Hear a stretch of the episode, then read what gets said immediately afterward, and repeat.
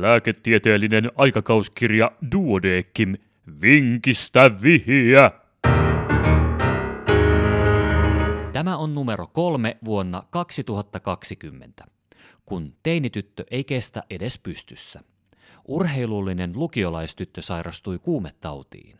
Kun kuume jatkui korkeana, erilaiset infektioon sopivat yleisoireet pahenivat ja tulehdusta kuvaavat laboratorioarvot suurenivat, hänet otettiin keskussairaalan sisätautien osastolle. Potilas oli kovin voipunut ja väsynyt, mikä sopi kovaan kuumeeseen, mutta erityisiä paikallisoireita ei seurannassa ilmennyt. Laboratoriopuolella huomio kiinnittyi melko suureen serumin alkaalisen fosfataasin pitoisuuteen. Tulossa ollut joulu saattoi ruuhkauttaa keskuslaboratorion näytteiden analysointia, koska vasta pitkän odotusajan jälkeen ennen jouluaattoa serologia vahvisti taudin mononukleoosiksi. Diagnoosin selvittyä infektion sopiva yleisoireilu tuntui helpottavan ja potilas laskettiin jouluksi kotiin. Kuitenkin joulupäivän aamun sairaalakierroksella takapäivystäjä kohtasi huolestuneen äidin päivystyspoliklinikan käytävällä. Äiti oli huomannut tyttären oireiden muuttuneen. Seuranneessa tarkassa oireiden kuvauksessa ei ollut erityistä diagnoosiin viittaavaa vihjettä ennen kuin kuului lause, kun se ei kestä edes pystyssä. Takapäivystäjä lähti välittömästi potilashuoneeseen, missä erittäin yksinkertainen seuranta varmisti lauseen perusteella syntyneen diagnoosiepäilyn. Mistä oli kyse? Ja vastaus seuraa hetken kuluttua.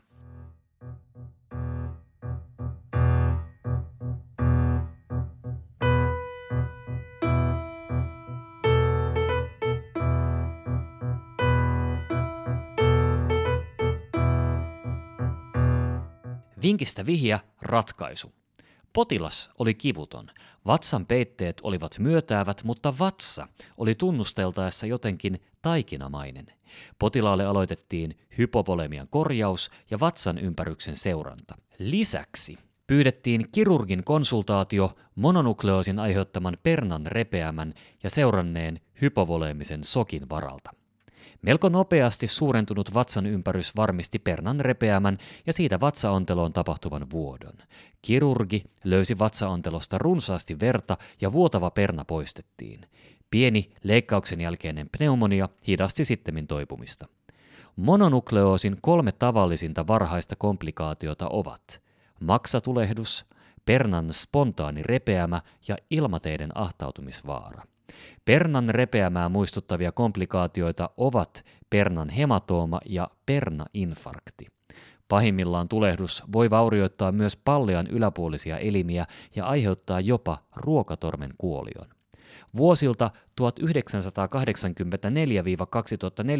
kerätyn 85 tapauksen meta-analyysin perusteella infektion alkuoireista kului keskimäärin 14 päivää pernan repeämiseen, pisimmillään kahdeksan viikkoa. Yleisintä oiretta eli vatsakipua ilmeni 88 prosentilla, perna poistettiin 67 prosentilta potilaista ja kokonaiskuolleisuus oli 9 prosenttia. Sittemmin on kuvattu 42 tapauksen hieman erilainen aineisto, jossa potilaita ei kuollut. Nykyään kliinikko käyttää pernan repeämän diagnosointiin kaikukuvausta, tietokonetomografiaa ja magneettikuvausta sekä tarvittaessa pernan angiografiaa. Vatsan ympäryksen mittaaminen on jäänyt historiaan. Tämän potilaan osalta leikkauspäätös tehtiin joulupäivän aamutunteina odottamatta kaikukuvausta, joka siihen aikaan oli kyseisen diagnostiikan perusmenetelmä. Hoitonakin oli tuon ajan mukaisesti pernan poisto. Nykyään pernan repeämä leikataan vain, jos potilaan tila on hemodynaamisesti epästabiili, eivätkä täyttö- ja punasolujen tankkaus vakiinnuta tilannetta. Tarkemmat diagnosointimenetelmät ovat lisänneet konservatiivisen hoidon osuutta. Uusin käyttöön tullut hoitomenetelmä on pernavaltimon embolisaatio. Ylivoimaisesti suurin osa potilaista hoidetaan konservatiivisesti. Pernan repeämän yleisyydeksi on arveltu noin 0,1-0,5 prosenttia. Vilkkaimmin mononukleoosista ja pernan repeämästä julkaistaan urheilulääketieteellisissä julkailusarjoissa. Kuntosaliharjoittelijoiden joukossa mononukleoosi on erityisen yleinen ja juuri heillä on suuri pernaan kohdistuva traumavaara. Kovan harjoittelun osalta annettava kuukauden varoaika oireiden alusta alkaen tuntuukin perustellulta. Mononukleoosiin liittyvä pernan repeämä kannattaa pitää mielessä. Ainakin hyväkuntoisen urheilijatytön vuoto saattoi edetä hemodynaamisesti vaarallisen pitkälle, kun oireetkin olivat kovin epäspesifisiä. Ja tämän kertaisen vinkin oli kirjoittanut Leo Tarssanen Mikkelistä.